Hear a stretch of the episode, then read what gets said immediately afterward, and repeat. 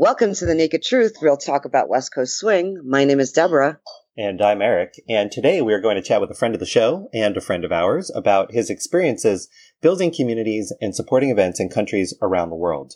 He is a current champion level competitor with over 20 years of experience. He has won numerous competitions and awards, and his training includes hip hop, jazz, contemporary, ballet, various swing dances, Latin dances, and numerous others. He is recognized as an instructor, chief judge, event promoter, and community builder, and he serves as an advisor to events around the world. He has taught in over 30 countries, and he spends most of the year on the road. Here to talk about his experiences and insights from traveling and working with so many different communities is Mr. Chuck Brown. Welcome, Chuck. Hi guys, how you doing? Hi, welcome. Good. Glad to have you. Yeah, right Thank to you it. for having me. It's good to be had, isn't it? I'm It's always kidding. good to be had. So let's get right to it with the first question. So you've been a dance professional for a long time now, but you have a unique role in building events and communities outside of the United States. Tell us about your role in supporting communities abroad and how you found this kind of work. well, um, in 2010, I was working full time. I was teaching and dancing uh, part time. I was up in Chico, California, if you know where that is. I had a really nice uh, group there. I was engaged to a girl, and uh, it didn't work out. And I decided to move to Portland. And shortly after that, I, I had a friend in France named Letitia. If you know who she is, Deborah, I'm sure you Yes. know Letitia. She offered for me to come to live in Paris with her, and she would be my agent. And I basically said to myself, I can't move to Paris. I've never been anywhere outside the United States besides Mexico and maybe Japan. And so I just did. I had somebody to watch my dog Django, and I just left. And uh, Letitia basically uh, developed uh, classes for me in Paris, in Lyon, in Montpellier, in Bordeaux, Toulouse, and then Paris. And I'd do that route every month, and it was it was the start of everything. But Right. how did you get the role? Because you, you you're really known for like building events, Yeah. and communities. So how did that assimilated happen? I know how you got to Europe, Yeah. but how did yeah? it started it started with Olivier Masson uh, and the French Open. I, I was really uh, working with him a lot, trying to get Westy meeting, which which was is, that was the pre- previous name for the French Open. It was a Kyle and Sarah workshop weekend, who had a lot of people, 400 people, and then we decided to just make that the French Open. And from there, I basically uh, helped him. That was my start of organizing everything, is uh, to help him with the French Open start and get the points and and promote. Uh, I taught him how to, you know, basically take a small workshop event and make it a big event, and that was the start of everything. And once that happened, uh, I started being asked to to uh, uh, go to different parts of the of Europe, like Sweden and Russia and uh, Germany and England and all these other parts of, of Europe to help do what I did in in France. Uh, and then Asia was about two years after that with C in Singapore.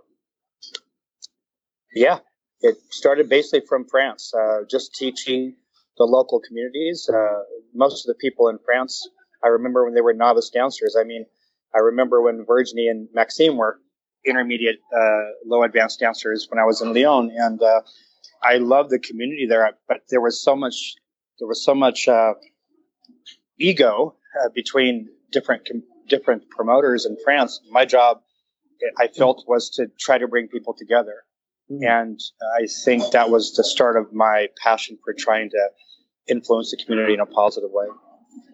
So, how many events do you currently work with or advise? Oh? God, probably right now full time, probably twenty five to thirty, Wow. including my Mm. own, of course. Yeah. That's a Um, lot. And how many communities are you involved with in terms of supporting Oh, their leaders or supporting their development? Oh God, Eric, a lot. Uh, I I don't know. I just you know like I because I I'm not attached. I have a girlfriend, Annika, of course. Uh, Deborah knows Annika, and I think you do too, Eric. But she's in Finland, so it gives me a chance to to not only go for the weekends for these events and come back, but I go and I stay. Mhm. And uh, any over the years, I've uh, working with Chico and develop helping develop the Chico crowd with Piper and uh, and Lee, John's wife, uh, mm-hmm. and Megan, and all those guys. Uh, it really gave me a, a gave me a, an insight to what my role should be in this community, and that was to bring people together and show them the wonderful world, not just of West Coast Swing, but of dance in general. And so, in, right now in Europe, I probably I'm probably in about 15 to 18 countries, different cities between each, uh, and in Asia, of course, Singapore. I'm going to Malaysia next week, where we've got uh, Japan. We're working on the Japanese Open right now, or Japan Open for at least next year. Um, we're working in, I'm going to China this year for the first time to try to get China going. Just all sorts of communities, guys, all sorts of communities.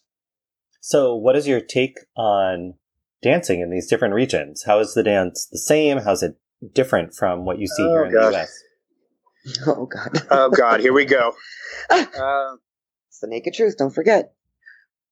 Look, I think, I think the dance there's a there's an old saying that I learned years ago from Bill Cameron. He said you only know the dance at the time you come into it, and though, and I never really thought about that until I started traveling quite a bit. Um, we are very we're a lot more social here in the United States as far as like you know the average uh, percentage of comp- competitors in our U.S. market uh, at our events is usually 50 to 60 percent. In Europe, is about 90 to 95 percent. Asia is probably the same. Um, so they came into a very competitive environment. Uh, the difference, I think, is work ethic. I think the international communities have better work ethic, and mainly it's it, the motivation is based on competition. I believe. Uh, now, I've done a lot of research on competition and self-esteem and all that good stuff. We'll talk about that later, but I think think for the most part, uh, the technique is really solid overseas. They train really, and a lot of that comes from dancers coming from outside genres like ballet and jazz and contemporary, as Deborah knows. Mm-hmm. Uh, the, the dance level is, is quite quite high over there, uh, coming into West Coast swing. Where in in uh, in the U.S., I feel like people come into West Coast swing for social reasons, uh, whether it be escapism, whether it be physical fitness, whether it be, of course, community, which we all know. But over there, competition drives a lot. They may be more technical I'm not sure if I agree with that, but they may be more technical, but we're more musical for sure, in my opinion. I think the U.S. is better musically. We have more history. Uh, we swing better, if that makes sense. but wouldn't you say that part of the reason why the Europeans uh, and the Asians level have excelled uh, quickly is because part of their culture is partner dancing. It's part of their culture since the beginning of time, and Ours yeah. swings in and out of partner dancing. Well, I, I do agree with you, Deborah. I do think that you know, as I've done research on this, there are countries like Australia and Russia where actually, contrary to our belief, it's not popular for men to dance. We think it is, mm. but mm. it really isn't. Talking to people in the country, they have a hard time getting men into dance because it's not a manly thing to do. Mm-hmm. Uh, I do think the difference is comp- competition example, like in Chinese, there's a word, uh, there's a phrase called gaisu. Gaisu means, it, it, r- roughly translated, means don't do anything unless you're going to be the best at it. There's, mm-hmm. Don't waste your time. Mm-hmm. And I feel like this attitude, this gaisu attitude, permeates through Europe and Asia. I think people don't want to do this unless they're good at something. And there's other factors too. I mean, we, we haven't talked about the, the social aspect or, or, or self-esteem aspect, which is my biggest endeavor right now, trying to fix. Um, but I think, I think it, dance is dance, but I think some cultures, like you said, Deborah, some cultures do have, um, do have an inclination to promote dance more. And I think Spain, hmm. I would say Brazil, Italy, uh, Italy, you know, mm-hmm. you know, the Latin cultures, I think dance is quite big. And right. even Asia is quite big, uh, but mm-hmm. it's different. Asia is a little bit different. There's a lot of cultural dances. Uh, I studied some Indonesian dances when I was in Jakarta, uh, um, and trying to figure out the history of why dance is so big in the Philippines and Indonesia and Malaysia and and that area. And it comes from religion. You know, uh, the women would dance to tell their religious stories. So mm, it's quite interesting. Yeah, it's quite interesting to hear the background. So dance is part of their culture. That's why a lot of people, if you go to the Philippines, a lot of people dance in the Philippines, whether it be mm-hmm. hip hop, whether it be ballroom, whether it be local uh, dances. it's quite interesting. But Also, the, the Philippines, if I remember correctly, um, and the only reason I know this was Charles Gill from Australia. Um, his family comes from a huge entertainment background and Filipino, and there's huge entertainment in, in the Philippines. There's television and music and dancing. It's part of their culture. it is completely. If you go there, if you go to the Philippines, you'll see karaoke nights everywhere. Right, And if, if you go to people's homes, everybody's doing karaoke. It's Right. crazy. right. Yeah. Um, So when you talk about the dance being more musical here um, and more swingy, what does that mean? oh god, here we go. I think. Okay, this is going to sound really. Okay, this is the naked truth, right? Yep. Yes. Lay it This on us. is what this is. This is my honest opinion. I think because of let's just start with square one. I think swing, you know, originated in in, in the United States, um, and we have this part of our culture that that that permeates through our dance because of the mentors that we've had, the Deborahs, the you know, and even before that, the Jack and Annies, and it goes back even to the Dean Collin days, and even to the to the Frankie Manning days. We have we've been able to visualize it. We, we can see it. Um, I feel like in internet in, uh, in Europe and in Asia, I feel like it's way more pattern based. It's way more paint by the numbers based. Uh, now this is going to sound really messed up, but I, I I don't like when people don't dance from the heart, from the soul. And I feel like it's much easier to memorize a pattern than to give your emotions through your art.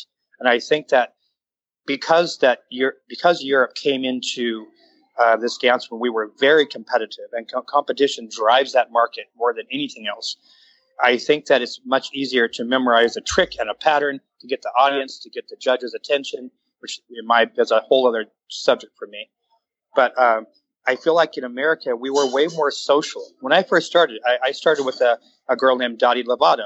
Deborah knows Yes. Dottie. From Sacramento. Um, and then Mhm. I, I got into West Coast Swing because I saw a guy named Mark Endo, dentist to everybody, right. do uh, West Coast Swing at In Cahoots. We all did country back then. And then I went to my first convention. I saw Robert Laureen. I was like, that's it, I'm done. Went back to Dottie and I started take, taking lessons. But you got to understand, we would go go in the middle of a parking lot, put lights on, put on radio, and we'd be dancing socially in the middle of a parking lot at two in the morning. I don't see that happening in Europe. I don't Well- see that drive to to to be social. to be social in Well, that and- way.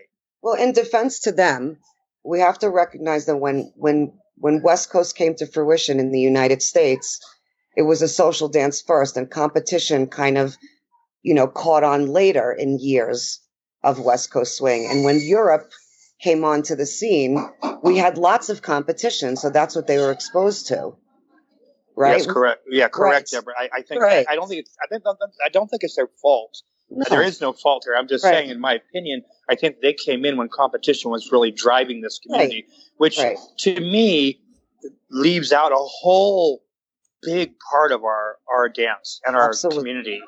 And I feel they're coming closer to that. There are events like Westy on the Promenade with Maxence, who's doing a, a, a convention with no with no competitions, which Right. is really successful. And I think that there is room for that in Europe, and it is it is starting to promulgate through through the through international events. But still, it's driven by the competition, Competition. side. Uh, you know, I get it. You know, it's also when you come into the community, and again, like Europe, you know, it started in France, and that was not, now it's twelve or thirteen years ago, maybe more. Came in when we, we were high competition in West Coast. That's what they were exposed to, and, and Yeah, they couldn't see the social, you know, uh, aspect.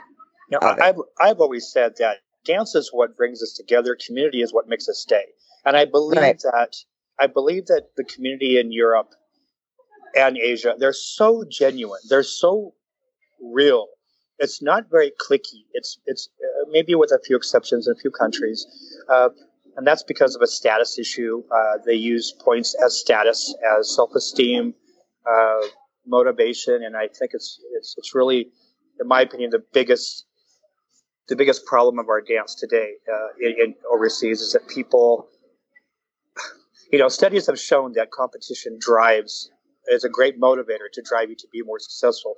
But also, it also separates people. It also separates people. They mm-hmm. and if you read if you read a lot of research when I was going to my MBA, we talk about groups, group formation of groups and motivation within a group will always be more effective than individual uh, motivation and competition. So. Um, I feel now we're starting to get people to get together outside of the competition realm mm-hmm. and work together and and not have so much animosity towards uh, or jealousy towards success of another. And I feel like it all it, all this all this happens because of the modern day social media movement. Mm-hmm. I think that we look online and people post all these brilliant things. People traveling around the world. People doing this. People that winning this. People winning that, which makes people's expectations almost un, un, unrealistic. Mm-hmm. So it puts people in a very very low self esteem from the get go. And now they come into a, a, a, now they come into a community which is amazing. They see a way for them to be, you know, accepted and validated as a person. Mm-hmm. Uh, I think that's the main thing. I think my success in, in, community building has has been going in and there's a couple things. One, you have to be real. You can't be fake. If you do this for the wrong reason, people will see right through you if you if you're nice and generally have good heart about what you're trying to do, mm-hmm. you'll be successful at building a community. But I think my my success has been coming into different communities, understanding their culture, trying to understand their language, try to understand the way they think and what they really want. What is it that people really want when they come to dance? As a coach, the same thing. I always ask people, you do too, Deborah, and I love the way you teach privates, is you ask people, what's your goals? Why are you here? What, what do you do for a living? What do you so do for know how to teach you? Yeah. And I feel like a that. lot of people don't do that. And for me, it's all about people. The more I can make people feel validated and, yes. and, and happy about who they are, they don't have to be a skinny size two model to be right. accepted in this community. That people will ask you to dance. And I, and I really, it's sad to me to see how much dysfunction we have with this egotistical part of our community. At the same time, there's so much benefit from dance that I can't even express it in words. No, agreed. But it's you know? it's our job as um, uh, well, community builders are people that are in the public eye often and do this job, you know, for a living, to recognize that, like, part of my brand is I, I make people recognize that they are important. People are important, and the dancing is not what defines who you are in the dance community. It's just a part of it. And, and I, and I, I'm a proponent of we need to connect more off the dance floor so that when we're on the dance floor, magic happens. And I think if more of us came from that uh, school of thought, it would change how you see maybe the European culture of dance. Deborah, this is why that? I love you so much. You think and I, you and I think exactly the same. we do. And I and I feel like if more people would understand this about about life in general, the world would be a better place.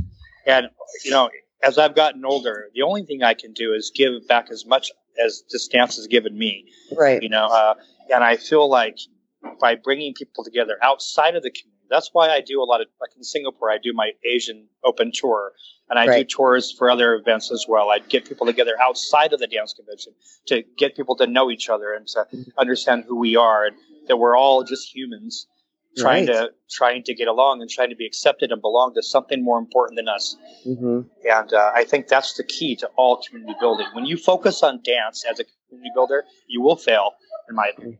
There's, I totally agree. Dance is, is, is something. It's a luxury item. It can it can be, be oh I don't feel like going dance tonight. I don't need to. But if you promote the community aspect of it, hey, I'm going to go see my friends tonight. Dancing secondary. You will always be successful. Uh, and my, my, my goal, guys, is just to Ben try to bring the communities together and just show them the magic of dance and how much it can affect you positively uh, from a from a health perspective, from a mental perspective, from soulful perspective, from a soul perspective. exactly, yes, Deb. Right. Exactly. You know, you, you and I think the same on this. You you, you get it. Oh, I but, do get it. I think I, I think you know, dance is such a fantastic thing, but we focus on we hyper focus on the, the wrong things, which is why some things don't work in our dance. And if we would focus more on each other and the commonality of why we're all in this group together, everything else, you know, um, will fall into place. But you listen, so the dance has spread like to so many countries, um, and it takes you know roots differently um, in different countries. Why do you think uh, there is a variance from country to country, and how does national culture affect the uptake of West Coast swing? Oh God, it, it affects it quite a bit. I this has been the hardest challenge for me to even to teach. Uh, you know this, Deborah. Same everywhere we go, we have to kind of alter our teaching methods a little bit different for the communities and the cultures we're going into. Right. Uh, for an example, one of the areas that we're having difficulty getting going is Spain. Spain should be huge with the amount of soul and dance and flamenco and everything in that country. Spain should be just as big as France. But I think, I think it takes. I'm going to go outside the box a little bit, go back a little bit. I think in order for these, in order to get any, based on the, it doesn't matter the culture right now, but uh, to get a community started, you have to have somebody in that community from that local area that speaks the languages that can totally champion the dance. Yes. That's the key thing. If you have people that are they're teaching Lindy Hop and only do West Coast a little bit, but their heart is in West uh, Lindy Hop, West Coast is not going to take off. This happened with the example. A great example of this would be would be both Katya in Russia and Z in Singapore. Katya, mm-hmm. I first met Katya at at Herräng in Sweden as a Lindy Hopper, right? Know? And she she saw this dance and she brought it back to Moscow and she took it on and she built the community. But she is from Moscow. She understands the culture. She understands the dynamic, and it took right. that that person to make that happen. Z is another one, top salsa right. dancer in Asia. Goes to uh, the uh, City Salsa Congress, sees Jordan Tatu Gravity, and says, "What the hell is that? Right. I need I need that." And so he brought it back to Singapore, and and he had that motivation to start. And he so he knew the culture, he knew what people wanted. Mm-hmm. Um, example, like Singapore is very uh, is very technically oriented. They love technique. They love. Sure. They want to be better that way. You you understand, Deborah. Then you go into people other places uh, culturally. They may see the dance as more social, and they mm-hmm. just got off work. They don't want to compete. They just want to come come back and be part of a group and have fun. And I think it takes it takes an understanding of these cultures, and that's why for me, I like to go into the cultures and live in these countries for many for many weeks or sometimes months at a time, uh, just to understand how they think, how they understand how they behave, what they really want as a uh, as people and as a culture affect that. And I'm saying like there's certain places that I have a hard time teaching because of this. Uh, I, I love Finland to death because Finland is, of course, my girlfriend's uh, home country, and I love the people. They're really wonderful people, but it took me a long time, and it still is very difficult for me to understand the culture. They're very introverted. Uh, it's very hard to get them to socialize unless you really know them. And for me, as a person who talks a lot, it's very difficult for me to, to connect. Where I go into to Australia, it's just the opposite.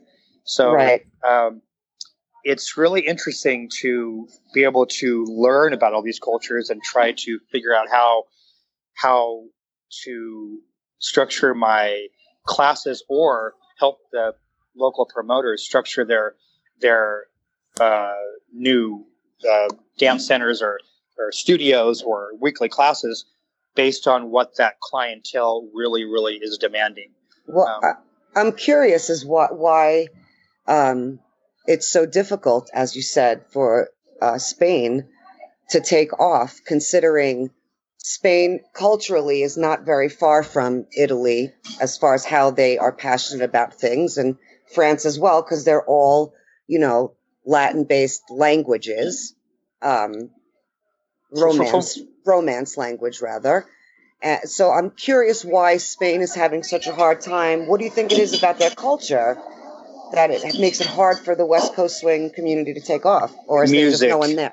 It's, music. I, I think music is one the, the, the when you go to Spain, I know you've been to Spain before. Like, uh, the, from what I've talked to, from my people that live in, in, in Spain, they say the music is really is really the driving force. Salsa, bachata, zouk is very popular there.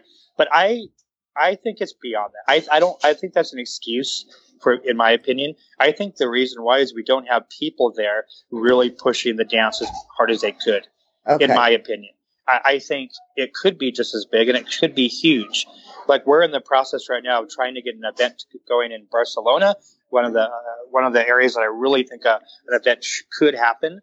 Um, More than Madrid, even though Madrid's a larger we, we do have Madrid area. We do have Madrid. We have Mad Swing and it's slowly going, but uh, okay. uh, they they only hire one couple there, which is great. EB, you know EB right. because he speaks sure. Spanish. Yeah. Uh, and Matilda, but like um, I and Robert Royston goes there uh, every year, but the majority of people that go to the, the event that he goes to in Spain are from Finland and Sweden. It's it's quite yeah, it's really quite interesting. So like I've actually talked to Robert about this, and mm-hmm. um, yeah, like I don't know. I, I think Deborah the, the, goes twofold. I think the culture is very musical, but the kind of music that, that the average person listens to may not be what the other countries are listening to. I'm not sure. I, I could be wrong, like usual, but I do think I do think we need more people in Spain really pushing this full time. And I, and I think, I mean, even Sonia Desterol was, was thinking about moving to Valencia because uh, she was going to take on that role with Shandi there, who teaches zouk. And I think if you had somebody uh, that had that motivation to come there, I think Spain could be absolutely huge. Italy's another one that comes and goes to me. Yeah, but Italy has Milano, they have Genova. Yes, uh, and has, they have Rome now. They, have, have, Rome. Rome. Yeah. So they have, you know, three, you know, major cities that have um, West Coast swing, whereas think, Spain doesn't have anything. And I think the other thing too is cost. One thing mm. I haven't talked about is cost. Some of these countries that have really big communities, like the two fastest growing communities to me in Europe right now is Sweden uh, and Poland. Germany is growing too. Romania is also growing fast. And Poland is growing like leaps and bounds. Uh, Marcin and Kasia in the south and Krakow and Wayne Powell up north and uh, Piotr and Marta up in Warsaw. These guys have really pushed Poland to where every event sells out in like literally like 15 days. But isn't Hungary like that as well? Hungary is like that as well. Uh, right. Uh, but that whole area, Hungary, Romania, uh, Poland, uh, and I think a lot of the reasons why these events are huge is, and the communities are big because it's not as expensive. Uh, you sure. know, you go you go to Norway and Switzerland, and a hamburger is going to cost you twenty five euros. Right. You know, uh, it's just really expensive to get anything going in these, and, and it has to do with studio rental as well. Like mm. that's what, another thing that is really on my I, am a, I'm a proponent for promoting this dance, not hindering it. And so, like, I, I do have some some grievances that you and Deborah, you and I have talked about this detail with the World Swing Dance Council and how yeah. they they limit uh, the model of, of Europe. They want everybody in a hotel, and that's and impossible. I'm, it's impossible. They yeah, don't understand totally. that the cost of an event, the cost of a ballroom in France is fifty thousand dollars for a weekend. You're not, and pl- not only that, the, the, the, hotels are a lot older. They don't have a lot of ballroom space right. in these countries.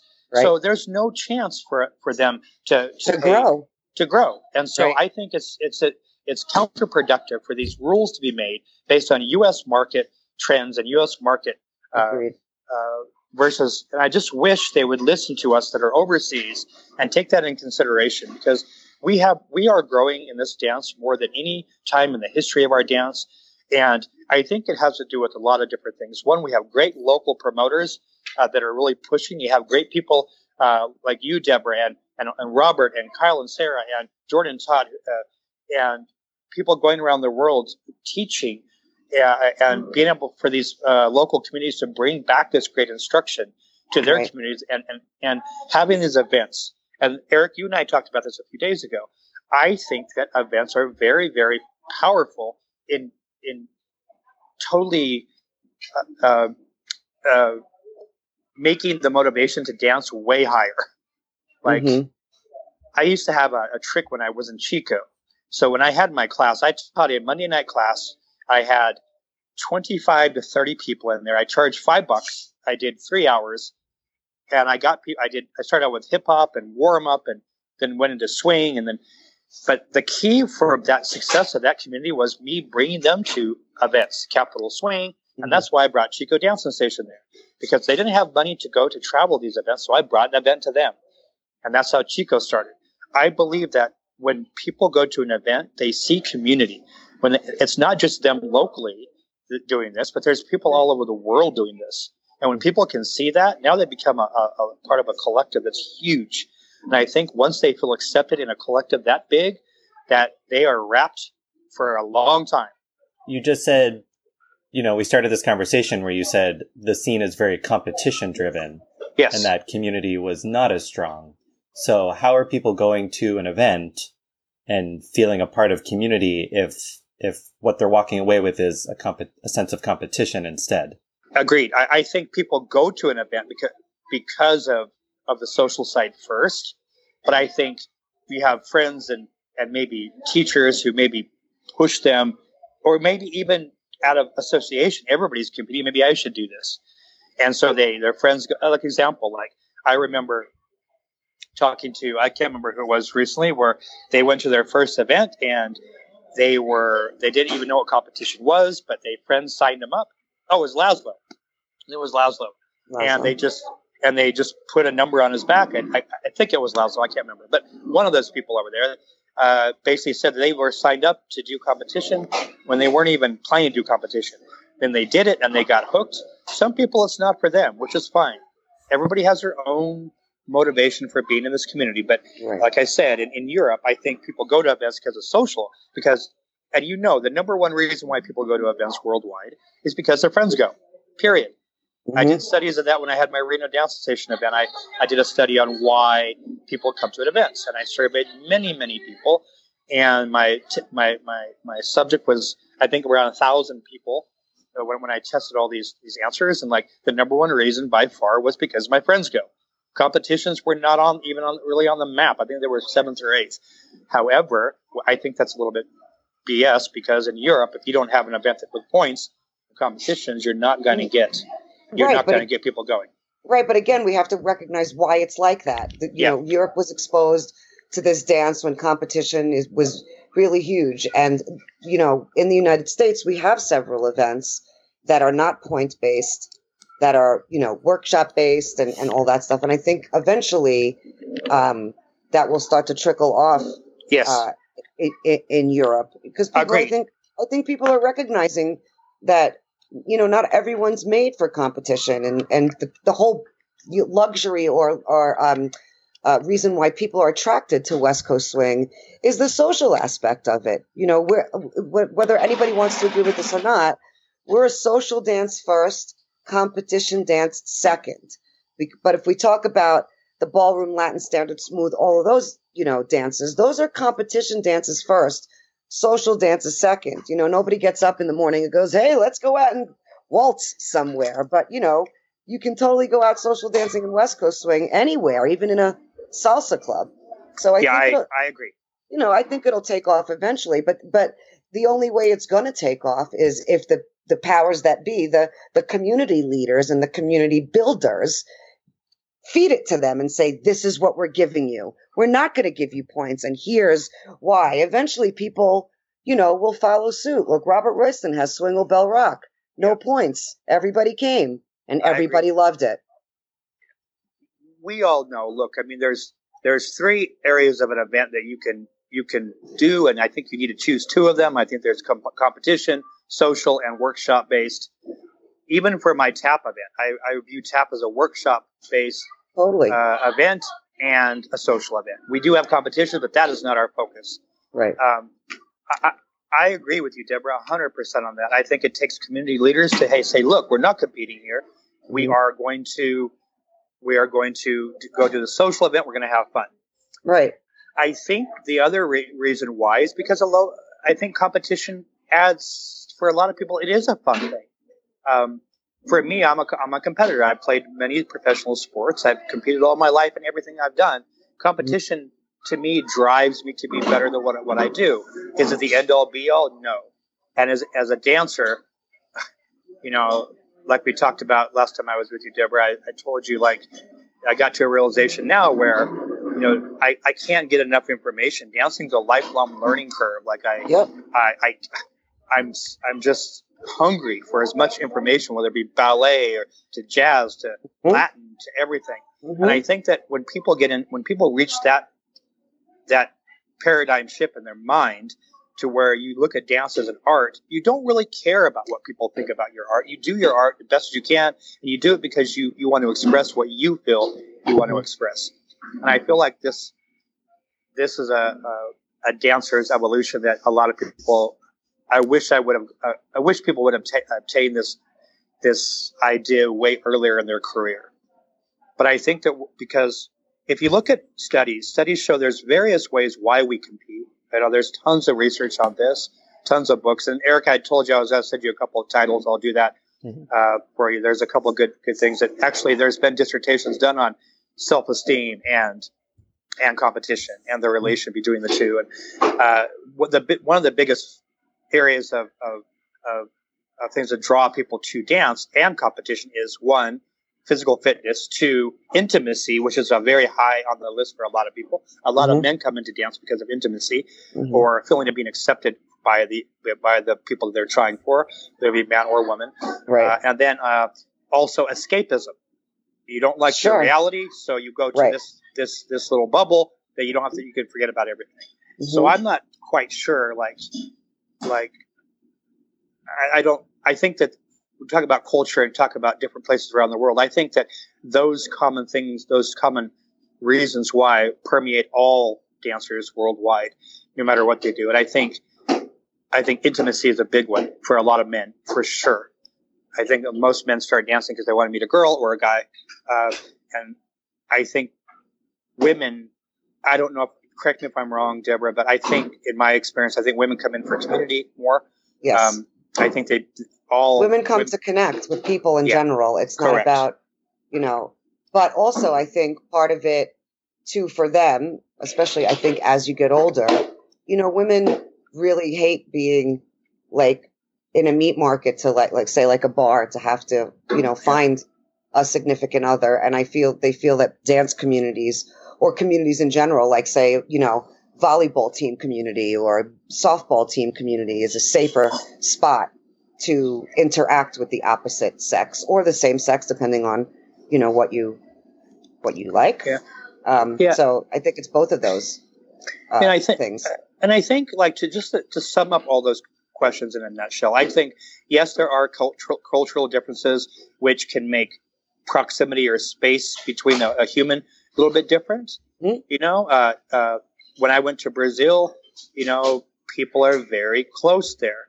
Touchy feely, for sure. Very touchy feely. Yes. Mm-hmm. When I go to Finland or Sweden, not the same. Not the same. However, there are some dances like Dirty Fox, which are very, very intimate and close. Which is, is kind Dirty of Fox like Disco Fox?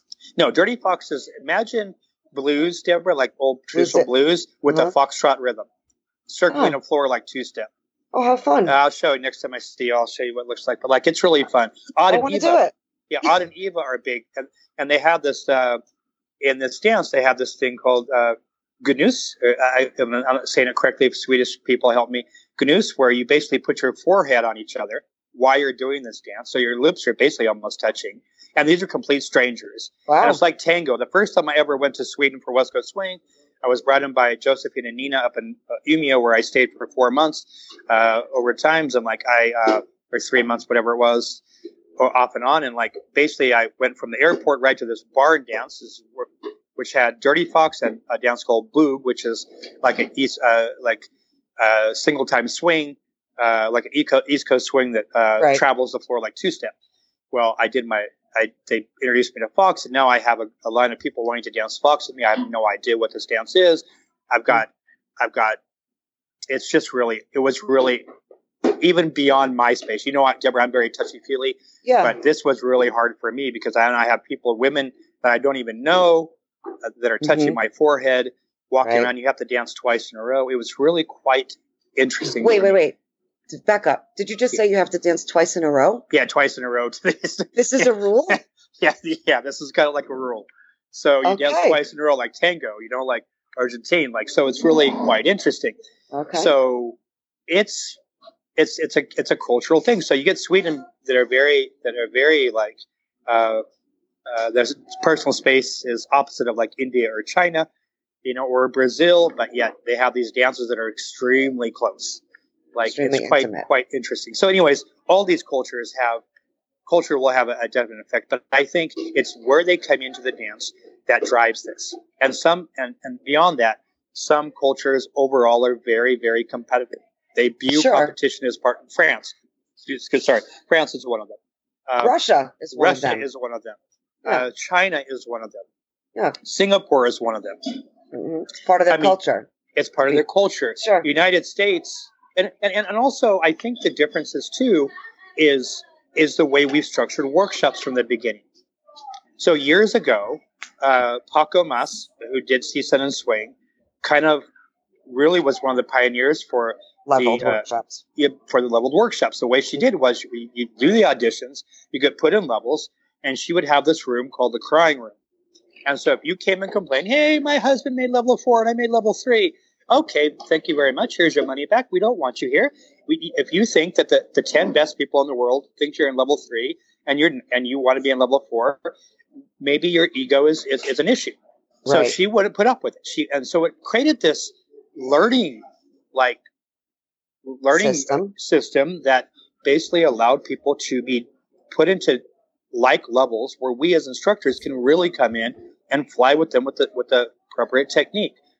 And I think that is really a godsend for us because now we can really, really push the higher levels higher and the, and give the the lower level the, the great technique that, that, they need as well. So like um, the fundamentals. So I think it's a, been a really good thing. Now, we I tried to do this in San Francisco. Deborah, you remember this? I tried to do this in San Francisco, and it was a disaster. People would say, "I have been dancing for 15 years. I'm not a novice right. dancer." You know, I'm like, "Yeah, but you can't do a push break. I have to put you in level mm-hmm. two. You know, so it, there's a lot of entitlement here in the U.S. And that's another thing. I think that when I talk about work ethic, people I'm not saying this is a generalization, but I feel like a lot of people in the U.S. are very entitled for what they what they what they're supposed to be given. Right, but look at our culture. We we've we've breeded a culture where uh, everybody, uh, you know, on the soccer team gets a medal or gets a trophy. Um, yeah, know, correct. You, right. So this is, I think that's why it's like that. It's not that you know we've chosen well, no, to be that way. Right or wrong, Right. Yeah, right or wrong, Deborah, it doesn't yeah. matter. But I'm just right. saying, like, I mean, I mean, the fact that you know I got people in the United States going, I'm not going to Budapest because I don't want to compete against these awesome girls. Right. That's a problem to me. I agree with you. Go to Budapest if you want to be an all-star dancer. Learn a skill go set. To Buda- yeah, go right. to Budapest or go to go to these big events like Mad Jam and and Capital and Boogie and and Singapore and go go go, go compete against against the best in the world and see how you do. Mm-hmm. You know, uh, going from okay, so let's go on to another topic points because this is all leading in. Mm-hmm. I have a big issue with this nonsense. Yes, I have two. I'm going to say one thing. I don't think the system is as broke as a lot of people say it's broke. I really don't.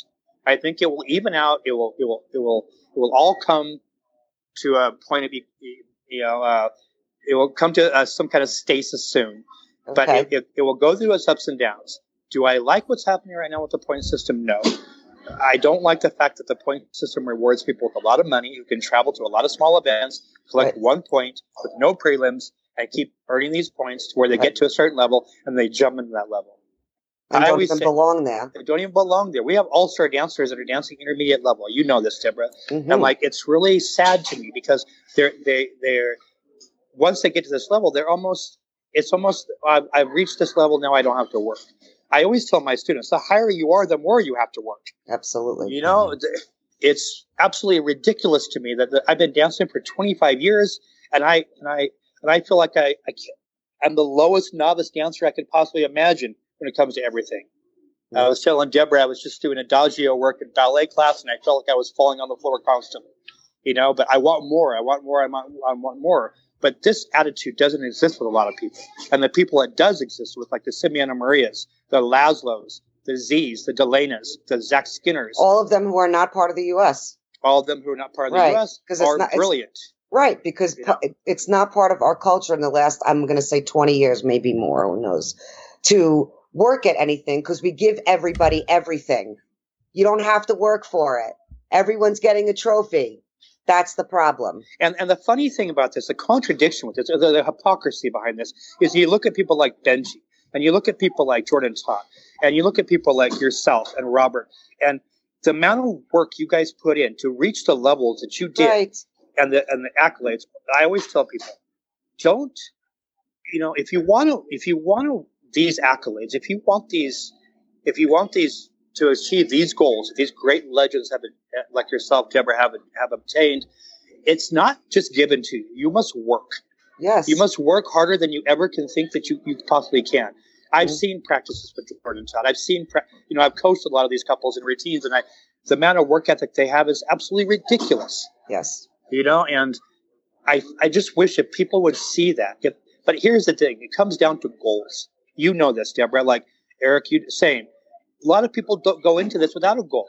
They want to get to all stars or champions. They want that, but they don't know why they want that. I know why they want it because they think being an all-star champion automatically makes you a teacher because that's what's yeah, happened yeah. now on in, yeah. on the circuit. I mean, come on, let's yes. let's call a spade a spade. I don't think it's just that. I think it's a status. It's status, Eric. Yeah, that too. I, I think it's it's a it's a it's a weird status that is absolutely just mind blowing to me because I feel like the one thing if you study competition theory, the one thing that will hinder you the most is lack of goals and ego. Ego will really hinder your ability to, to go forward. And in so anything. will lack of goals in anything you do. Mm-hmm. And so every time that I go into these classes, I always tell people, you must go home and, and be, and this is the biggest thing I say, be truthful and honest with yourself. Have the goal, write down a goal that you want to achieve. And once you have a goal, then figure out a, a, a road to get there. Go to your coach and figure out a road to get there. And I feel like that one step is not is not um, cultivated. He is not cultivated, and and I mm-hmm. think I, I think Deborah, like the last one of the last uh, programs. By the way, I love your show, guys. It's amazing, and I've been listening to all. And I've been promoting all these shows to everybody. Thank you. But, but one of the, uh, I think it was Brandy, maybe. Yes, brilliant. That's yeah. She's just a she's just a, a blessing to our community. But mm-hmm. Robert, all of them, Lindo, Vesta, everybody, Deborah, yeah. yourself, everybody. But I think the the lack of mentorship I consider myself a mentor, Deborah. Like I, yeah, I haven't. I don't have U.S. Open championships. I wish I did, but I didn't. have, I, I, didn't have those goals. Mm-hmm. So one thing I look back at my life that I in my community that I really wish I would have done more and done more of the routine circuit. But it's never too late. But regardless, I'm just saying there's lack of mentorship, and I feel like mentors, a good mentor will tell will put the person on the right track, whether it be if they want to come in for a social reason and meet people or whether it be you want to be an all-star or competition dancer. There's a, a great example is one case I had in Singapore with Jo. You know Jo, Deborah, the tall guy. Mm-hmm. I, I, think you know Jo. So mm-hmm. I was going through the the high level class last year, and I and I said. I said, I want to know everybody's goals here. Before I even start this class, I want to know what your goal is. Am I wasting my time teaching you all this stuff? Or do you are we working on something that we that that's going to lead to some kind of goal achievement?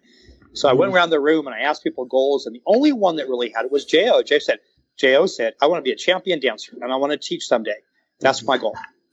And I'm like, go Jo. That was one of the, he was, didn't even have to blink an eye when he said that. Mm-hmm. And some of the other people I had in the class came to me afterwards and said they were in tears because they, they never thought of that. And I'm like, you know, you, I think that's a lack of mentorship. There's a difference between a coach, a mentor, and an instructor. You know? I think there are some of us that do all three really uh, well. Uh, I get sure. all that.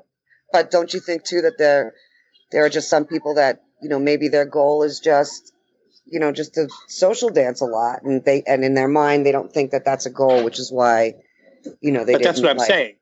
But, I, but I'm saying that's what people like you and me and Eric, you too, you teach a lot as well. So like you run a community, it's up to us, in my opinion, to to help steer them there so they don't get into a trap where they feel a lack of success in this area will be the detriment of their their self esteem. And to me, this is the biggest issue in our community.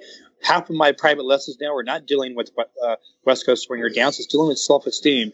I'm not a professional psychologist, although I read a lot of books.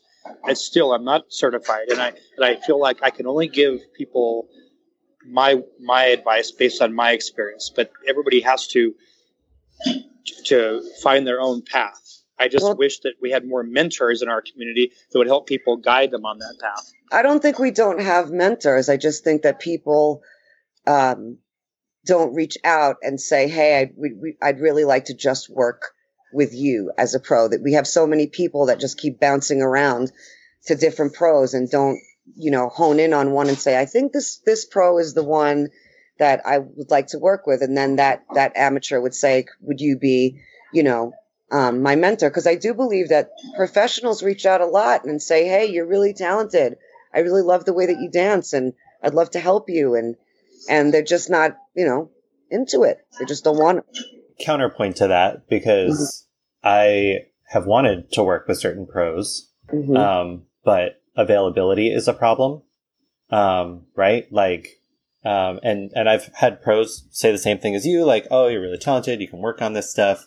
Um, but it, it doesn't stick. And I, I agree with Chuck in that I think, I, I agree with you, Deborah, that we have people who could be mentors. Like there are lots mm-hmm. of people who can fill that role.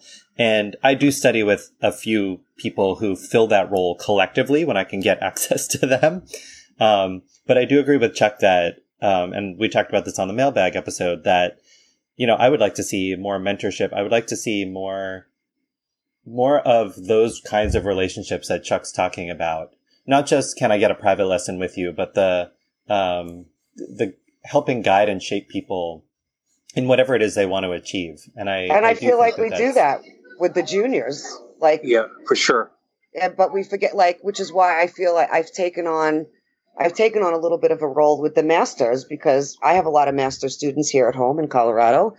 And, you know, their biggest complaint is that, you know, they feel like they're an afterthought and um, they feel like there aren't enough events that, you know, have competitions for them and blah, blah, blah, and blah, blah, blah. And, you know, so I went on their Facebook page and I kind of like told them how I feel about, you know, the masters because I think the masters are really important and th- th- most of all the masters are really excited about me, you know, taking them under my wing. And then there are a couple who have this mentality of, well, why are you trying to separate us from everyone else? And I'm like, that's not what I'm doing.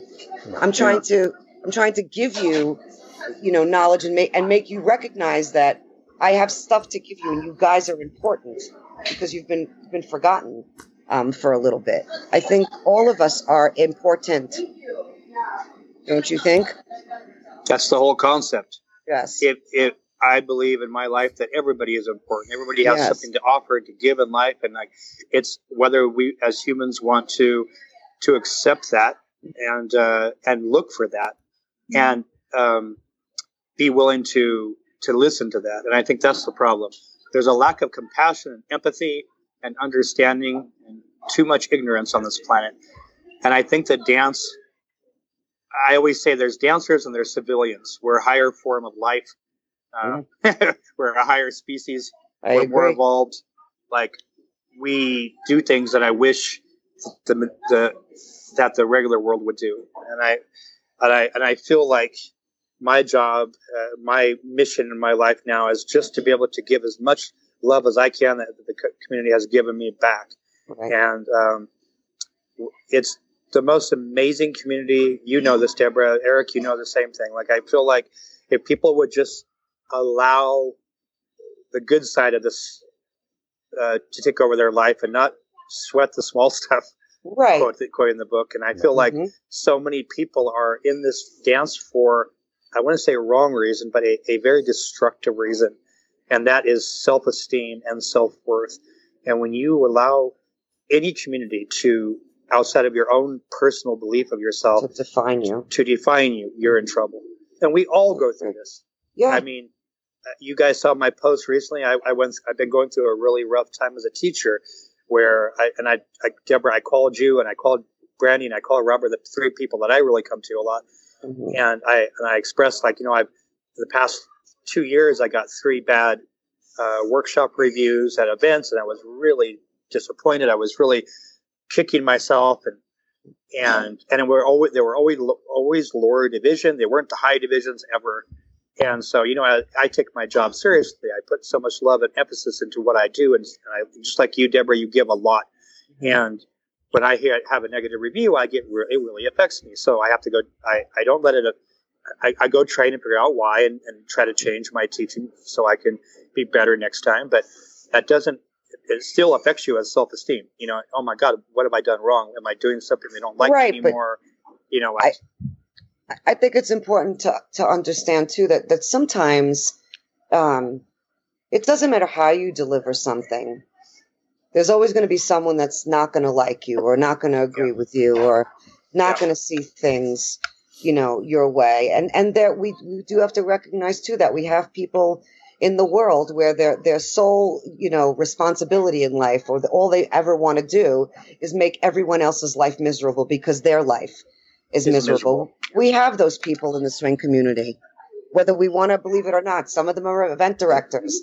Some of them are you know people that socialize. It, it, we have those people, and we we can't we can't um, let that affect us because they're not the only people.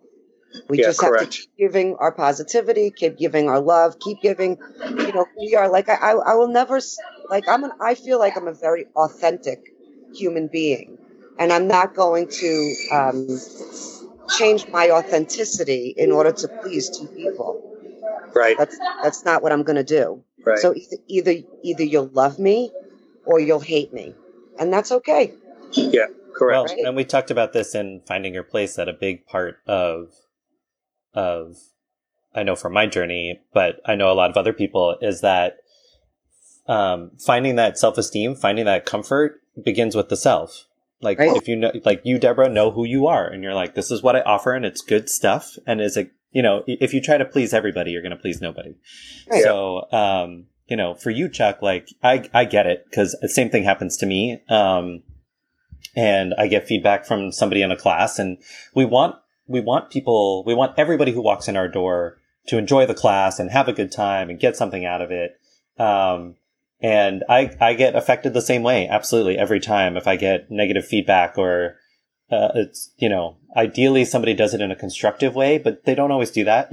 No, they don't. it, it takes, I take a hit and then I have to remember, like, I have to think about how to wrap that in without it degrading my sense of self.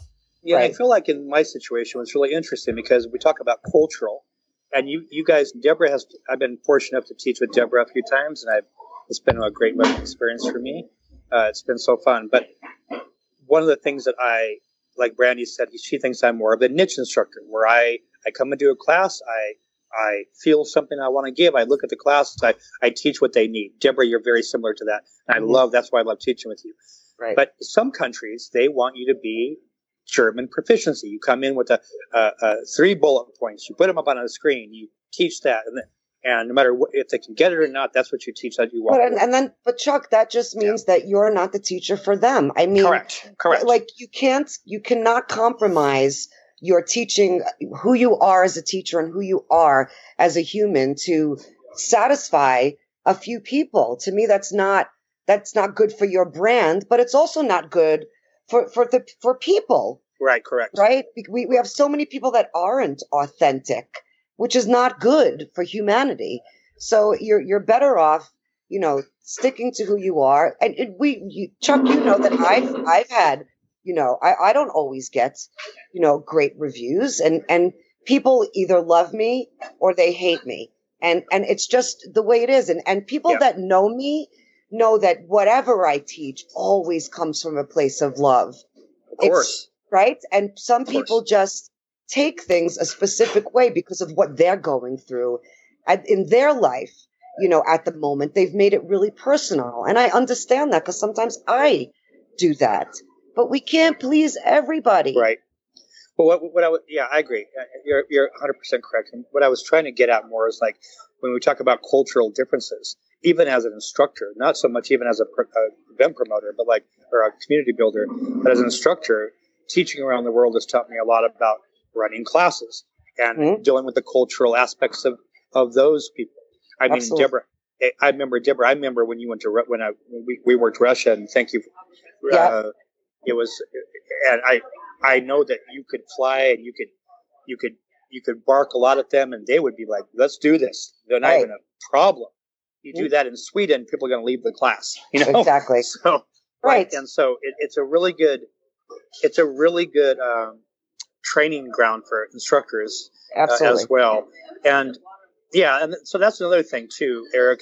To, to go on to con- further that question, not only for communities but instructors too, is lot, one of my biggest things that I I have been doing over the past number of years is actually trying to help instructors become professionals there's a big mm-hmm. difference between being a pro and being an instructor. There's a big, and you, Deborah, you and I have talked about this. Yeah, it's yeah, it's a huge difference. And there's a, and, and this is a people business, and a lot of people want to teach, but they don't know how to interact with people, uh, and they don't. Like I said, just because you make make an advanced level or all star level, it doesn't make you a teacher. Mm-hmm. But here's the problem in Europe, and here's the here's Eric. This is my my my bullets for negativity. Um, one, people are hiring people based on style and how they do in a Jack and Jill. So I've had, I'm not going to give names, but I've had people come up to me say, Chuck, you know, I've been hired for this convention. Can I talk to you? I go, what is it? Well, I've never taught West Coast Swing before. What do I do?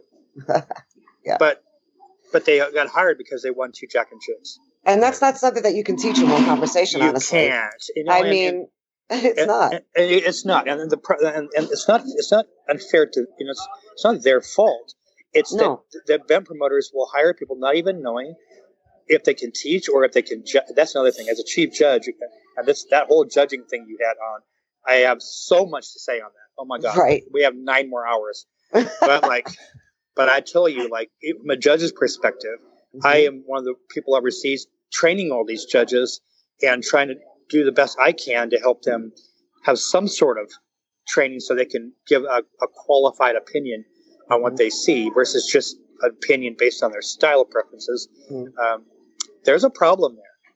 There's a big problem there.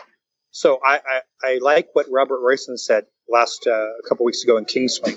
He says Europe is dancing style with no connection right now. Mm-hmm. They're dancing style preferences without connection, and like, and they're being rewarded for this. So if you come in as a new judge they have never judged before or judge locally, and now you're asked to judge at a major convention, and you don't have the tools, the tools or the experience to see connection or to see what's lacking, you will not be able to de- delineate your your scores correctly. You won't be able to explain it away, and that's the problem we have in, in, in internationally and judging because these events are limited by budget. They can't hire seven professionals from that have experience from the U.S. They can't. It's, it's not cost effective. Mm-hmm. So now I have to use all stars or upcoming mm-hmm. champions, which which uh, which may not have the experience to judge this. I notice that when I teach my judges training seminars, I do tell people based on my research and my uh, chief judging. I always say that when I have a more experienced judging panel on the uh, on, on judging that event, my standard deviation between scores are going to be a lot much lower than of a course. new panel. Than a new yeah. panel. It's everywhere. Right. And even though they, and, and yeah, it's just really frustrating. I don't know the answer, guys, other than the fact that we need more training and we need more. Right. But I think we, we yeah. need to understand too that like there are certain things like it doesn't matter how many judges training tests you take. Um, there's something to be said about experience and um, ability to articulate what you're seeing, which I don't think a lot of judges can do that. Um, and, and also something to be said about speed, meaning when you're judging a Jack and Jill, you got literally two seconds to look at every person that you're judging and you better know what you like. I'm fast, and I, and I can tell you every reason why I put you in or out of, of a Jack and Jill, and you can't teach that. That is not something you could teach. Do you agree? Yeah, Deborah. Let, us be realistic. Like what you said is exactly correct. There's a difference between dance, a dan- being an, a, an artist. There's a difference between being a Jack and Jill dancer, a routine dancer, a hmm. strictly swing dancer. There's a difference between being an instructor. There's a different skill set for judging and I think speed is the first of all being able to delineate what you be able to see what you what is is wrong is the key. And I think a lot of people can't see it. And if the people can't see it, can't delineate it, and they can't do it fast enough. And I think that's just basic experience. But I do think experience is the best teacher for sure. But with that said, I know there are people out there, there are great dancers that I don't think are very good judges. I agree. Totally. And, and there are great there there are not so good dancers that I think are extremely good judges.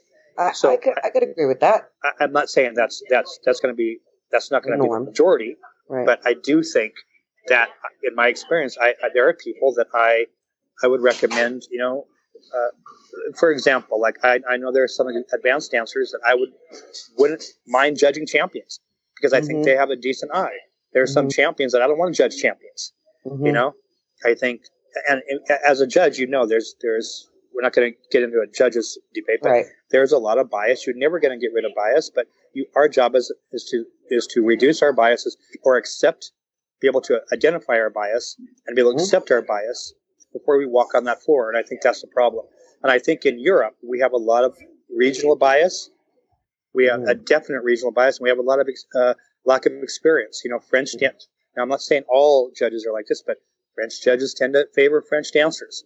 Mm. You know, Russian judges tend to favor Russian dancers. Mm. Like it's it's a style preference. It, you know, and it's it's a tough one. And that's to me, guys, it's just simply age. It, not not so not an age uh, number wise. It's just amount of time on the floor. Mm. Like we have good integrity, Deborah. Like I, I know that you could hate somebody's guts and still put them first place. Yep. And there's not many. There's not many people no. that I could say say that, and and which is why you know I, I always get aggravated when Deborah Szekely is not on a judging panel because if, if anyone should be on one, it should be me. For sure, and and yeah. I, I, you're a strong judge, and I feel like that is needed more for people to sure to mention. I have integrity. I, you know, yeah, integrity is the one thing. Yeah, integrity is it. I mean, I, I, always start my judges training things. I say integrity, and I always I always preface when I do my judges training. This doesn't mean you're ever going to get hired as a judge. It's just no. information for you to practice with, you right. know, and see how you do against all the other judges. But mm-hmm. regardless, like I think there's a lot of Eric. There's a lot of things that we that are new developed things that people that Europe and the international community is is going to have to go through before they can they can be more proficient in any of this stuff, even from a swing perspective. Mm-hmm. But you have to understand, Europe is not without swing. You know, boogie is huge in Europe. So of course. Is, so is rock. So the fact that they don't swing, I think it's I think it's not. I think it's it's because of the music. I think you know we're yeah. dancing to 60 beats a minute Ed Sheeran that doesn't really doesn't really have a swing feel to it. It doesn't make your body want to do that. So like I think music is a big dictator to our and the music in Europe is so different than yes. it is and Asia so different than it is the US. However, the good news is uh, at Westie's uh, spring thing this last couple of weeks, I made a decision to have a category for my all stars called Frank Sinatra. So all the yes. songs were Frank Yay. Sinatra. And Love it. The event promoter Laszlo, which you know, uh, uh, Deborah, he agreed to it. Simeon helped me pick some songs, and Justin Peterson from England helped me uh, with that with this category, and it went over really. Amazing. It it was very. You could tell that every All Star was struggling.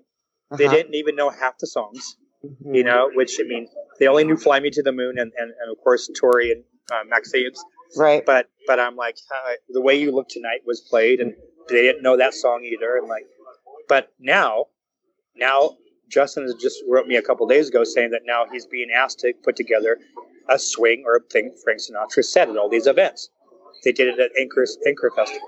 So thank I know I hate to say this, but but well I do I, I, I love it, but I but I, I just hate it because it's coming in my opinion too late, uh, or at least it should have been years ago. But I feel like swing is really starting to wind back, and I really have to thank Maxime and Tori for doing that demo, which really sparked the interest of dancing to that type of music.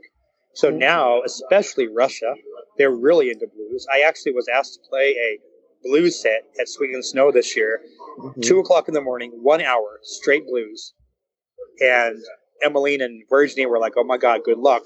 To see how many people stay in the ballroom.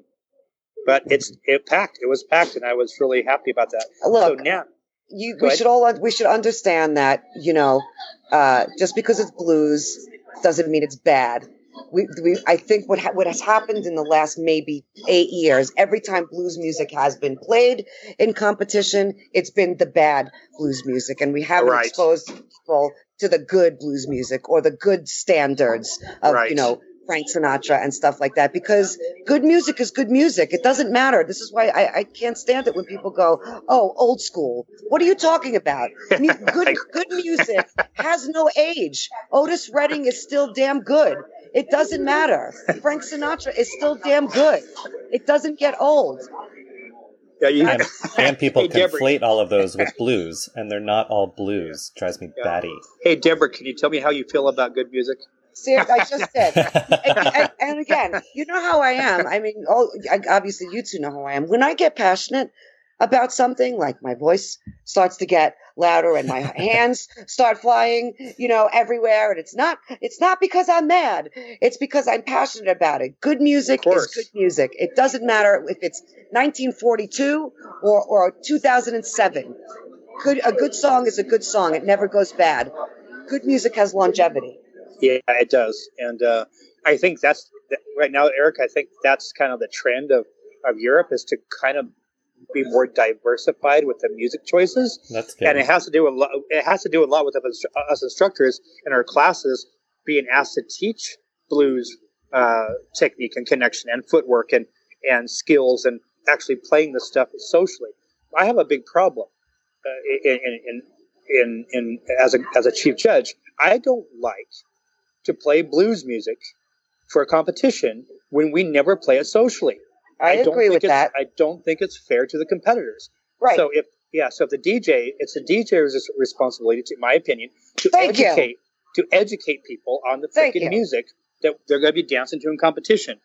And if they don't play the music, then don't play it for competition. Thank you for saying this, Chuck, because yeah. Uh, we've had this. And this is maybe the fourth podcast now where we've talked about music and DJs, and, and I've said on on all in all four of those podcasts that it's the DJ's responsibility to educate the people as far as music, blues music, and and more often than not, they all disagree with me and they say to me that it's the instructor's responsibility. And I, and my argument is DJs spend more time with dancers than instructors do.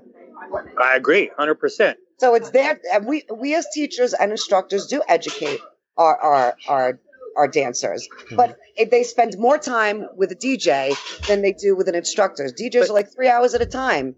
So. But, well, yeah, but here, here's the problem, Deborah. I mean, like, you know, I, I'm asked lately. I've been asked to teach a lot of these blues workshops. So yeah, that's great. So then I have st- students come up to me, Chuck, this is all good and dandy, but we, we never, never get to it. practice this because we right. don't get to hear it in the social floor. So what's right. the point? And they're completely correct. Mm-hmm. So much of the dance in Europe, at least in my experience, um, is influenced by the music. I mean, I think I was at Budapest this year, and uh, I think I heard two blues songs, like the whole, the whole weekend.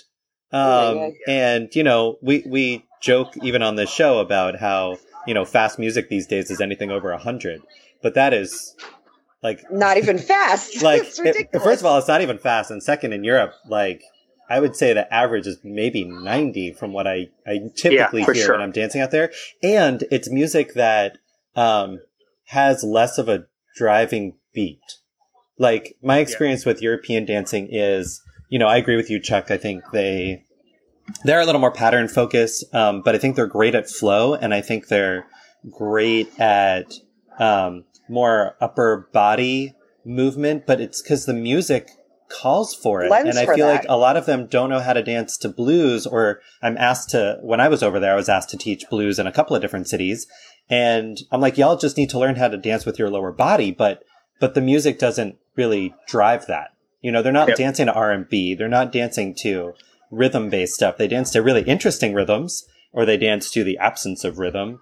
But I feel like the music has been such a big part of the style and evolution of music over there. Now, granted, yeah. blues is not European, right? It's an American no. thing. Right. Um, same with jazz and, and swing. So I get that it's not part of their tradition. But if we talk about what makes this dance, uh, what gives it its character, a lot of it is that that downward feeling, the lower half, the swinginess yeah. of it, um, that I just don't see them getting exposed to enough. It's just, yeah. I mean, their their technique, their quality of movement is is oh, it's really awesome. good in Europe. Yeah, yeah they, like I said, their flow is good because of the Zouk influence for mm-hmm. sure. Um, but I'm I'm just you know like I, I feel like our dance is okay. and it will, it will, it will. Everything will be sorted The out. The pendulum always swings back. Yeah, it does. Sure. Sylvia Yeah. Sykes said something to me years ago. She said, you know, you know, people when people at a dance not like something, it's because it wasn't what they were brought up on. But it, the mm-hmm. pendulum will always come back. I mean, I remember Kelly Buckwalter telling me one time when she won the U.S. Open, she was ridiculed at what she wasn't doing swing. So like, Listen, when I danced the U.S. Open with Robert and we did chains into sick and tired, we we were questioned on swing content. yeah, Come you saw my Paul. you saw my comment on that last Yeah. I mean, Grand National thing. Yeah, it's just ridiculous. Question on swing content at the U.S. Open. Are you, are you out of your mind? It Yeah. swings. It, so I think you're right. Things swing back and forth. My confusion is, is that when I came into the swing dance community, we danced to literally all different genres of music. And there was never a moment when we were like, how come nobody knows how to dance? That's exactly right. Everyone knew how to dance to everything. It didn't matter what type of music came into the community. I think we've just stretched it so far to one side that we listen to just one type of, you know, muse type of music genre. They they all kind of sound the same. That anything else that doesn't sound like that is like foreign. But Deborah, that is that's the that's the secret. That's the holy grail. The fact that we danced to everything we came out, that was the difference. I mean, uh, I think today, and it's not their fault. People want to dance No. with, to what they want to dance to on the radio. That's what Right. their that's what their culture says. But if you want, a dancer is is a It's versatile. Oh, it- it- yeah, a a dancer is an instrument of music. So if you can't be able to take that instrument and move it to all sorts of different types of music, I think you're missing a, a big chunk of what it is to be a true dancer. Like, and I think, I think that there's music, there's music genres I don't like. I don't like too. dancing West, West Coast swing to hard rock. I, But you can do it though. I you know can how to do do it. it, don't you? Exactly. That's the difference. That's the difference. You don't you But- don't you don't watch us go and go, oh God, they don't know how to dance this music. That doesn't happen. yeah, no. So let me ask you a question, Chuck, because it, it gets back to what we, what you and I were talking about online, but also um, this conversation here of, you know, competition is a double edged sword, right? It, it's great for Yep. motivation, um, but it, it causes these self esteem issues, comparison, all that other stuff. Events are great because they bring people together, but on the other side, they tend to be focused around competition. Um, and yet you've had the strategy of using events to build community, right? Yeah, yeah. Um, why have you chosen that strategy and have you tried other strategies at building community? Because I feel like, I feel like in the absence of YouTube, um, events are great for showing the dance and inspiring people. But I feel like we have, we have YouTube, like, you know, I, I think of communities like, like, uh, Singapore, right? And Z went and saw swing and he went and learned it and brought it back to Singapore before there was an event there and developed Uh, a community. I, I will, I will, I will say a couple things. One, I, it's not the only way to build a community. Sure. Um, But it's a strategy Uh, you've chosen It, in it's a a lot of strategy places. because because you can't video can't give you the energy and the feel the brilliance of our dance does. Right. That's true. It just Yeah. can't. Yeah. And so like when I when I get people newcomer dancers to get on sit on the floor and watch these brilliant champion dancers do what they do, it's inspiring. When I first came up and I would sit around the jam circle watching the Debras and watching the Jack and Annies and the Lance Shermoens and the Marianne Nunez's and the Barry Jones and all the all my idols, Roberts growing up, like I I uh it inspired me, man. I want I didn't want to miss an event because I wanted to watch it. I wanted to Sure. see, I wanted to feel the energy, and I feel like not only am I feeling the energy, but everybody around me is feeling ener- energy. It gives me a sense of seeing something together that is just magical. Like it, it like, hey, did you see that? I saw that. Oh my god, I was a part of that too. You remember when Deborah and and and Mario did that routine at Grand Nationals that rocked the freaking planet? Like Mhm, mhm, I was mhm. there. I remember that. Like I remember the feeling. Like video doesn't do that, and I feel No. like, and not only that, it's the late night conversations. Yes, the night- connecting. It's the connecting. It- It's it's me going to and uh, Deborah, you and I are very similar in this. At, at events, uh, you and I late night will say. By the way, even we're some of the older people on the block, we still are the last ones leaving the damn ballroom Yeah. which cracks me up, right? Um, So like I feel like that energy, that ability to talk to people, that ability to connect, that's what builds a community. Then they take that back home and they're now people that may, they may not have been friends with back home, they're, they maybe have an, a reason to connect even more so. Hey, you want to go to this event too? Yeah, you want to be my roommate? Do you want it? It just for some reason it just binds people. I, I, I, I agree with all of that. I, I 100% it's not the only way. all of that.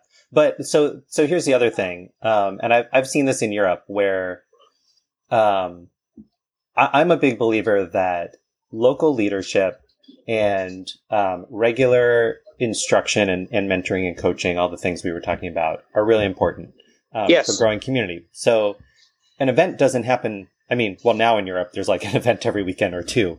Um, right. But I mean, not everybody can go to all of those events. So you know, you may start an event somewhere to build community. What else do you do to oh, make no, sure no, no. that after the event, well, there's still local infrastructure? I want to make sure that there are uh, there are communities before the event happens. I'm not okay. saying that I just go into a community and start right. an event without a community. Right, That's right. what I'm saying. I'm just saying that to to further the local dance mentality, I'm just going to go out to my local dance to bring them to an event whether it be a competitive event or another competitive event, like a workshop weekend, where they right. can see pros coming out. I think it's a big difference. But yes, it takes, in my opinion, to really build a community. I always, sometimes I'll go in there and I'll, I'll work with the local communities and I'll give them a syllabus for their, their classes and a way to structure their, their, their, their, their classes uh, in a way that will, will uh, help their, their build a dance technique. But that's not where I I think I've been more, most successful. I think I've been most successful with bringing people from around the world together on in one community to all know that they are all part of one community, and they take that mentality home, and and they take that community feel and they use that community feel to build up their communities. Like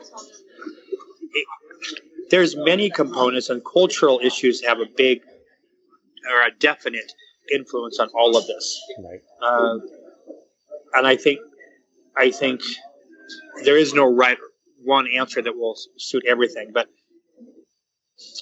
you know, based on you know, basically, you know, all I've done is basically try to get people on the same page and try to realize that dance is not just about ego and self-esteem, that it's about more than them and more than any of us individually. Mm-hmm. You know. Mm-hmm. But the, I think the good part is to, to understand that, like, um, regardless that culturally regions are different, the, the universal thing that unites them is music and dance. And those are two languages that are universal no matter where you go. And I think that's what helps the communities build because that's common. Dance. Yeah. So. yeah dance is is the thing that brings us together. Uh, community is what makes us stay. And like I said, that's that's my formula. That's what I've been trying to do. That's that's that's basically that in a nutshell. Just be and I'm, and the key thing is is to teach people to be real and to be truthful with themselves, who they really are, and not be fake, and not and not go about their life in a fake manner. And I think that the more really you can be, the more people will trust you. The more people trust you, the more the more successful you will be, um, in my opinion. When you work with event directors, um, knowing the, the, the double edged sword of competition, right, that it can um, drive people but also cause these self esteem issues.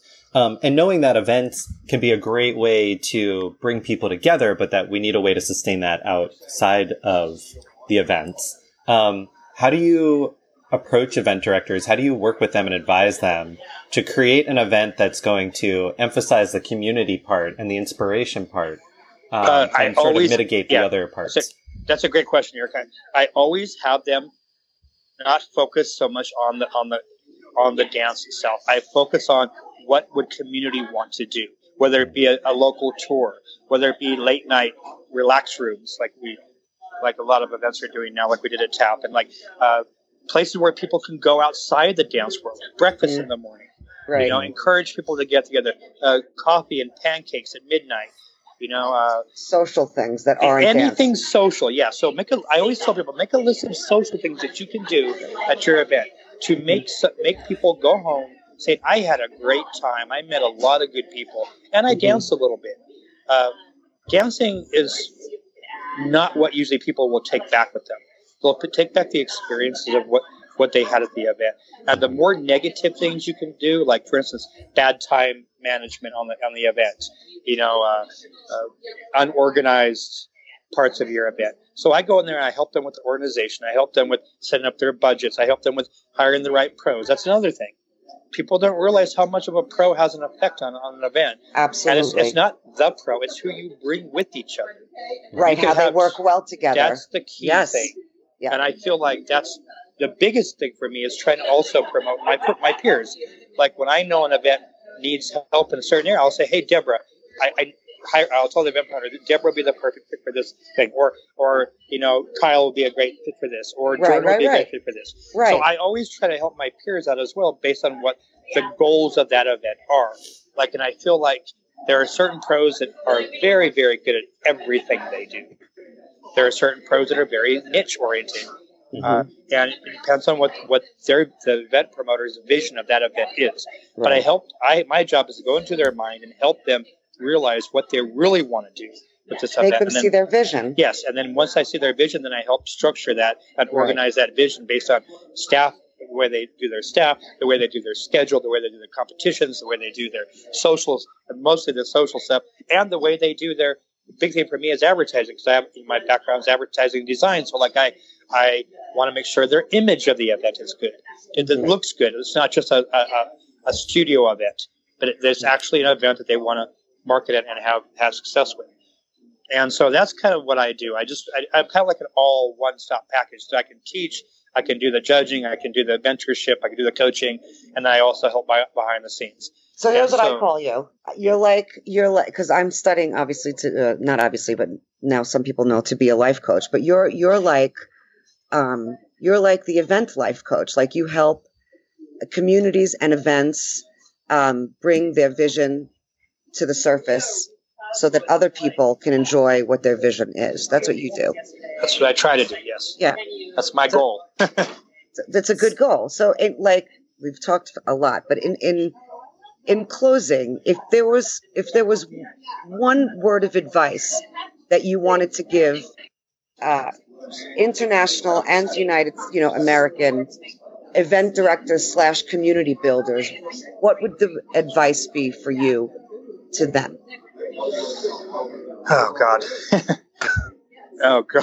Thanks a lot, Deborah. I appreciate that. Sorry. Uh, uh, look, I, I, would say just be truthful and honest with your as who you are as a person, because the event is going to reflect who you are more than anything else.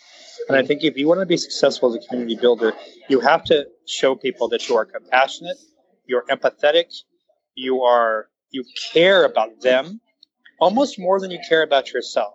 Yeah. By caring about others, I think will take care of anything you need as a person 10 times over, 100 times over. So the, the bottom line is unselfishness. I feel that you must do it for the right reasons and not the wrong reasons. You must do it because you want to affect people's lives in a happy and a, in a, in a positive way, not a selfish and a negative way.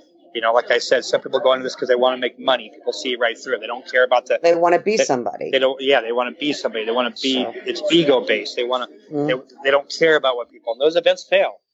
A lot of them right. fail. You know, but if you if you have people, if you if you're an event promoter, if you want a community builder, you have to start by putting a goal together. What's your goal of this? And I feel like the goal that always succeeds is wanting to better people's lives and bring people right. together in, in, in a way that makes everybody affects everybody's life in a positive manner.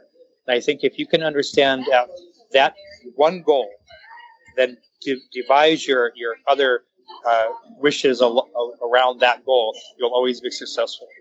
I think truth, integrity, honesty, positive yes. behavior mm-hmm. is always more effective. You know, who, who are we? We're a community that, that promotes love and affection and happiness mm-hmm. and the joy of dance. Why not take that to the why not promote that for, around the world even more than we are? And it uh, takes, yeah. but I do think it takes a certain person to really have that vision, and also to seek help. Don't think you know how to do everything. Mm-hmm. Seek help. The people who've been doing this for years, ask us. Ask the Deborahs, ask the Erics, ask the people who are successful community builders. What what can they do to better their situation? And if you mm-hmm. get into problems with a reduction of people coming to your event or this, then look in the mirror and find out why, what's happening, and seek help. And that that's the thing for life in general. Seek help when you when you even if you don't think you need it, seek it anyways. Yeah, ask. Ask. Do, do things work much better in groups than they do by yourself? It's always good to have you know people around you helping you. Always each guys. other. Yeah, we I, need each other. I, really I, good. I have a lot of you know comments about just life in general on this, based on my age and my wisdom, my life that I've led, and the, the stuff that I've been through. I just think that now I look back and I'm like, God, if only I would have done. If only I did. If only. And the key thing is just be truthful with yourself. And if you're going to do this this dance as a goal or as a career or even as a hobby, have the intentions in mind. Be truthful with yourself of why you're doing something. And if you do, if you do that, then the rewards you'll gain from this community will be far more than I can express in the words. Mm-hmm. True story. Well said. Well, yeah. thank you so much, Chuck, for joining us today. We're glad we finally got a chance to sit down with you. Yeah, thank you so much for having me, guys. I, I hope I gave something for you guys. Oh, but, you did it. You, know. you were awesome, and you you are. Um, we, we we love you in the community, and we need you. So yeah, we're really happy appreciate you're how you're growing the dance abroad and supporting people who are so trying thank to you build for all you community do. abroad. And thank you guys for putting the show together because it's amazing. And I'll keep pushing it everywhere. We need to get some merchandise out there, and I, I'm going to buy me and my, me and Annika a T-shirt so we can wear it in our classes. So, yeah, I think I think honestly, if more people would listen to these these podcasts, I think I think people will get a different understanding of of, of the dance and how we're all just people. We're all Right. just people too, all Yep. coming together for something that we love to do. Great. Yeah. If you want to share your thoughts and reactions with us, you can post a comment on our website, you can respond to our posts on Facebook, or you can share your thoughts in our discussion group on Facebook. You can also email Deborah and me through our site at thenakedtruthwcs.com or through our Facebook page. To get the latest news, you can like our page on Facebook, subscribe to our weekly newsletter, follow us on Instagram at The Naked Truth WCS, or join some of the few people who follow us on Twitter at Naked Truth WCS. Don't forget, you can buy some stylish swag at our online store. Just go to thenakedtruthwcs.com forward slash store to buy yours today. We can ship it to you or we can get it to you at an upcoming event. Again, that's thenakedtruthwcs.com forward slash store. And if you haven't already, you can subscribe to our podcast on iTunes, Apple Podcasts, Google Podcasts, Spotify, and a number of other podcast hosting platforms. If you enjoyed this week's episode, please take a moment to leave us a review on Facebook. And if you're on iTunes, please rate us and give us a review over on iTunes. Thank you so much for joining us. My name is Eric. And I'm Deborah. And this is the naked truth.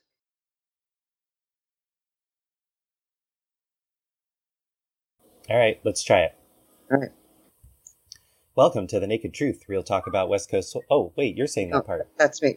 Right, right. Just kidding. Wow, that would that would It's like, swimmingly. this is like wrangling cats. This is awesome. okay. So, so, so- all right, you do it.